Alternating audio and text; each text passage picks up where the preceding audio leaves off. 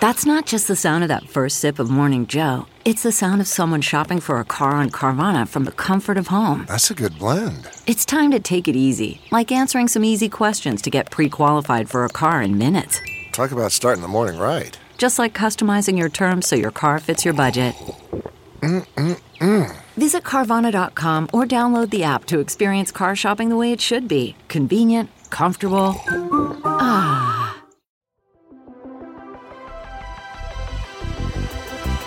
Welcome to the Gaming Ride Home podcast for Friday, July 3rd. I am Kyle Hilliard. Here's a whole bunch of video game stuff that happened recently. EVO 2020 has been canceled, and Imran Khan joins the show to explain exactly what happened. Sony is considering a sale that could put Warframe in its pocket, and Horizon Zero Dawn from Guerrilla Games has a release date on PC. It's coming out in August. EVO 2020 has been canceled due to various sexual abuse allegations. EVO is the biggest annual fighting game tournament in the world, and even with the COVID 19 issues plaguing everyone on the planet, the tournament was soldiering on with plans to make it fully online. Earlier this week, however, that all fell apart, and in order to learn more about it, I called on Imran Khan to explain everything. Imran, thank you so much for coming to the Gaming Ride Home show again. Thank you for having me. Evo was canceled. And I, I just want you to give me the full story. What happened? Why was it canceled? Just everything. Start from the beginning. so, Evo is the biggest fighting game tournament in America, kind of the biggest tournament in the world. There's like some discussion about that at this point. But Evo is basically where fighting games have been aspiring to for the last 20, 30 years, honestly, because it started in the 90s. Uh, this year, obviously, because of COVID, they can't have their usual Mandalay Bay, Las Vegas big gathering of fighting game players. So this year, they ended up canceling it on May 1st, and they replaced it with Evo Online. Evo Online was a different thing where they mainly got games together with like good netcode, with like uh, Mortal Kombat 11 and uh, them them fighting herds, which is an indie game that was originally based on My Little Pony, but basically it was a it was a testament to Evo's brand and that thing could stay around despite not being the big mass gathering tournament that they expect. Over the last couple of weeks, there's been a bigger industry wide movement to out sexual predators in gaming and the gaming industry. And some companies have been hit harder than that, or with that, like Ubisoft, for example. But for the most part, it's it's not been a huge thing within the FGC because the FGC's always kind of had a reputation of like being a bit more open with their sexual harassment, and it's always like it's never been to a level of a mass critical mass. Joey Cuellar this past week, yesterday, or day before yesterday, in fact, was outed by another player named uh, he's just known as Mikey. He goes online and his FGC tag is uh, Crack Prawn. But Joey Cuellar, who is the head of Evo, the pr- current president of Evo, who founded it with uh, Tom and Tony Cannon, was outed for experiences when he was uh, close to 20 when they were at Southern Golfland, which is an amusement park in LA, that Mikey accused him of basically paying money to young kids to take off their shirts and jump into pools. Mikey related an experience where he said Cuellar uh, paid him twenty dollars to see his genitals inside a restroom and bought him pornography. So it's it's a it's a larger thing that when you look at it from the perspective of not a child who just thinks they're having fun, it's real creepy. But like once these accusations came out, uh, other people started also coming out of the woodwork saying like people were finding old streams where people were talking about Cuellar doing these things but not naming names. And now that it's out, the floodgates are broken out. Evo immediately went, no, we're going to put him on administrative leave and check this out. So I mentioned Tom and Tony Cannon before. They're more famous, like they are obviously co-founders of Evo, but they are more famous right now for being developers of Project L at Riot Games. So they had to step in for this and go, okay, we're looking at this right now and we're investigating and seeing what happens. It did not take very long before NetherRealm was, I believe, the first one to like say we're canceling our involvement with Evo. And involvement in that sense means we don't want our game there. We're not going to put any money towards prize pools. We're not doing any advertising, which is a fairly big deal. Arguably, Mortal Kombat was like the lead game for that tournament, right? For the online tournament, yes. Mortal Kombat usually has a hard time with like the in-person tournament because the fighting game community doesn't really take to that game too well. But as an online netcode game. Like, for example, Smash Brothers was canceled for Evo Online because the netcode isn't that good. So this is Mortal Kombat's time to shine. The actual, like, really, like, not arguably, was Street Fighter, as it is every year. This year, immediate or not immediately after, but a little bit after NetherRealm canceled, Capcom canceled. And once Capcom cancels and gets away from Evo, then that's that's the ball game. That's everything goes away soon after uh, the Mane6 developers of them fighting herds, who this was their big chance to become a kind of a household name in the fighting game community, they canceled. Uh, Bandai Namco canceled, and right after that, Evo or the Cannons came out with a message from as Evo saying, "Hey, we're we're cutting off for Joey Cuellar. He is not president of Evo anymore. In the future, he will have zero involvement with the organization. It's not he's going to not be on. He's going to be on the board, or he'll still be in the FGC, or he'll still cut the tournaments. They're cutting it off completely.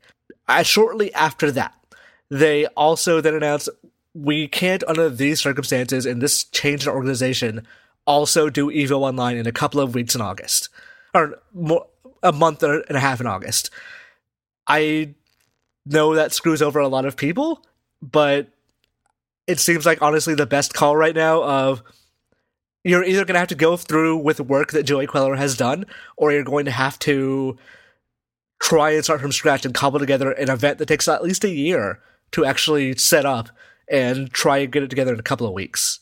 Yeah, I mean they just they basically got rid of the boss in the most public way possible, right? I mean it's it's you can't just like recover from that in a matter of weeks, really.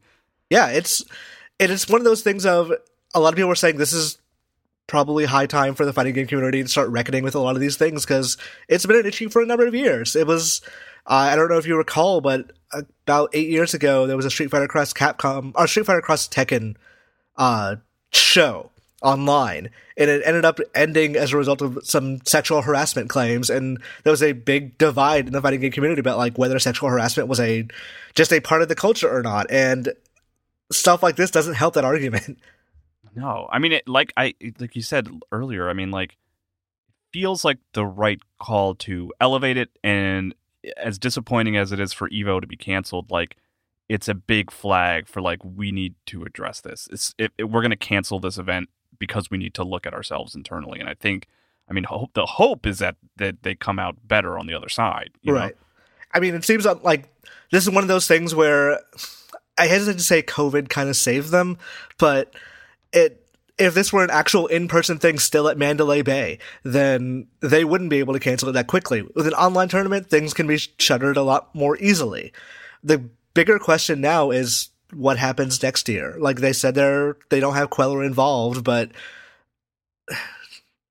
what is there a contingent of people that are still trying to like boost Cuellar or defend him in any way? Because the the logical answer is they've been protecting him for a long time, and now that this is out in public, they can't protect him anymore. What do you think? Do you think it'll be back next year? I mean, eh, God, it, making predictions about anything in the future right now is just impossible.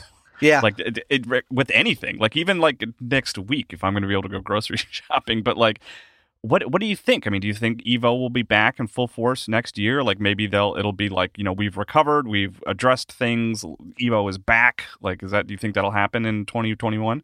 If COVID is a non-issue, then probably. Like I mentioned the Cannon Brothers earlier. The Cannon Brothers, like I said, are working at Riot on Project L, their fighting game.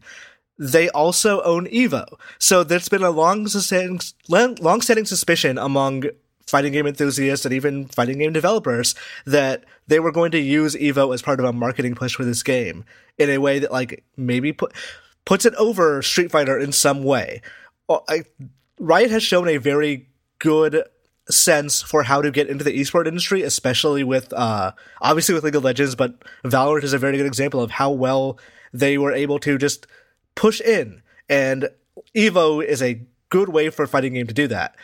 I suspect that if the Cannon brothers are taking a hands-on approach with Evo next year, and it sounds like they are with especially with removing Cuellar and just leaving it empty. They're going to actually like repl- or replace them with themselves with their own agendas, and I do suspect that Project L is going to be a big part of that. So I think if they can have Evo, they're going to have Evo. Thanks so much, Imran. I appreciate you clearing all that up for me. I I, I don't follow the, the, the FGC super closely, so I, I appreciate you coming on as an expert. You're welcome. Imran Khan is a freelance writer that you can find at Kinda Funny Games, along with many other outlets. You can and also should follow him on Twitter. His handle is at ImranOMG.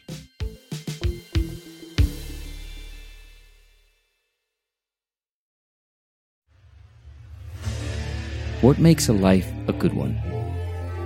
Is it the adventure you have? Or the friends you find along the way?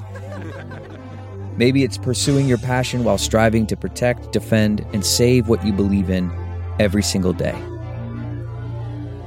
So, what makes a life a good one? In the Coast Guard, we think it's all of the above and more. But you'll have to find out for yourself. Visit gocoastguard.com to learn more. CarMax is putting peace of mind back in car shopping by putting you in the driver's seat to find a ride that's right for you. Because at CarMax, we believe you shouldn't just settle for a car, you should love your car. That's why every car we sell is CarMax certified quality so you can be sure with upfront pricing that's the same for every customer. So don't settle. Find love at first drive and start shopping now at CarMax.com. CarMax, the way car buying should be. Sony may be considering a purchase of the company that owns Warframe. Leyou, L E Y O U, is a Hong Kong gaming company that used to be a chicken meat supplier. I don't know what encouraged the company to shift its focus to video games, but it is a gamble that has so far paid off. The company focuses primarily on free to play games, but its most notable and profitable property is Warframe as it owns the Canadian video game developer Digital Extremes. It owns a few other developers, has stakes in other companies, and also has some weird projects in the works, like a licensed version of Civilization that will be played online and a Lord of the Rings game. It's one of those gaming companies that you might not know the name of, but it has its fingers in a lot of different pies. BNN Bloomberg.ca posted a story recently that says Sony is interested in putting a bid on the company. The story reads Sony Corp is weighing a bid for Leyou Technologies Holdings Limited. People familiar with the matter said, paving the way for an intensified bidding war for the Hong Kong listed gaming firm. The Japanese tech giant is working with a financial advisor on the potential offer for Leyou, said the people, asking not to be identified because the matter is private. In May, the Chinese gaming firm confirmed it had received a non binding takeover offer from Shenzhen listed rival Zhejiang Century Huatong Group Company after months of buyout talks with other bidders, including iDream Sky Technology Holdings Limited. The full story is linked in the show notes. Warframe is a big game with a dedicated player base and it was also quietly very important to the launch of the PlayStation 4 as it was a visually impressive free to play shooter that was there on day one. In theory, if Sony were to buy the company, which is very much just in consideration for the moment, it could make Warframe a PlayStation 5 console exclusive. It's a big enough game, though, that Sony might just want to make sure it's available on every possible platform kind of like, you know, like a Minecraft situation with Microsoft. This might not go anywhere, and Sony might abandon its considerations, but it could also mark an interesting change. It's something I will definitely be keeping an eye on. Here's what released today Iron Man VR is out today on PlayStation 4 for PlayStation VR. It's reviewing pretty well so far. It's at a 75 on Metacritic, which is a respectable score. I don't have a PlayStation VR headset, but looking at this game and the idea that I could replay Astrobot Rescue Mission made me at least pull up Amazon to remind me how much a PlayStation VR costs. I didn't pull the trigger, but I did think about it. I'm curious if the game fits into the video game Avengers lore We've got Insomniac's Marvel's Spider Man, and we've got Marvel's Avengers coming up. And then there is this. Do these games all take place in the same Avengers universe? Is this Tony Stark the Tony Stark we will be playing as later this year in the Crystal Dynamics game? I don't think it is, but it would be pretty cool if it were. Supraland, which is spelled S U P R A L A N D, is a great first person Metroid Primey kind of puzzle adventure shooter, and it got some DLC today. I'm not totally clear on what has been added, but the DLC is called Crash, and it seems pretty significant. It apparently adds about 10 to 15 more hours of puzzles and exploration, which is a lot.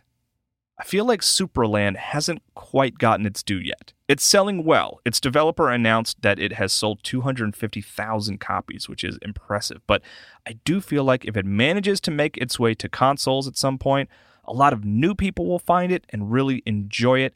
Here's hoping that that happens at some point. Guerrilla, the developer behind Horizon Zero Dawn, released a trailer today detailing the PC version of Horizon Zero Dawn, which will be releasing on August 7th. The PC version of the game, subtitled Complete Edition, doesn't have any radical new features, but it was nice to see what will separate the PC version from the PlayStation 4 version.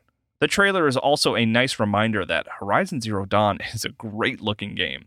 Horizon Zero Dawn Complete Edition will feature ultra wide monitor support, unlocked frame rates, dynamic foliage, lots of graphical customization options, improved reflections, controller options, and it will have a built in benchmarking tool. So, nothing PC players haven't seen before, but it's still exciting.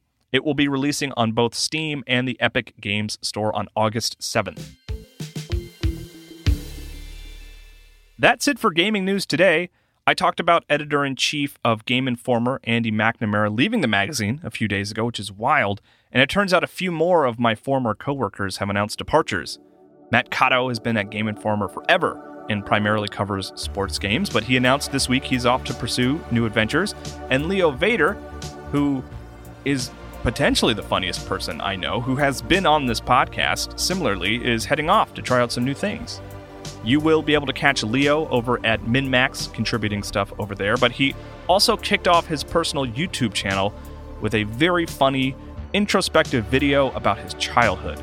I highly recommend tracking that down, watching it, and subscribing to his channel. I just wanted to mention those departures because I'm proud of those guys and I'm excited about their futures, and I am also excited about the future of Game Informer. Things are changing there, undeniably, but I am curious to see where it goes next. Game Informer and the people I worked with there for eight years will always be a big part of my life, so I will always follow it and them with genuine interest. If you have corrections or just feedback in general, feel free to send me some tweets or DMs to either at Kyle M. Hilliard or at Gaming Ride Home, or you can send an email to kyle at ridehome.info, and please consider leaving a review for the podcast wherever you listen to it. You can also check out my Twitch account, Kyle Impersonator, where I am playing through Metroid Other M right now.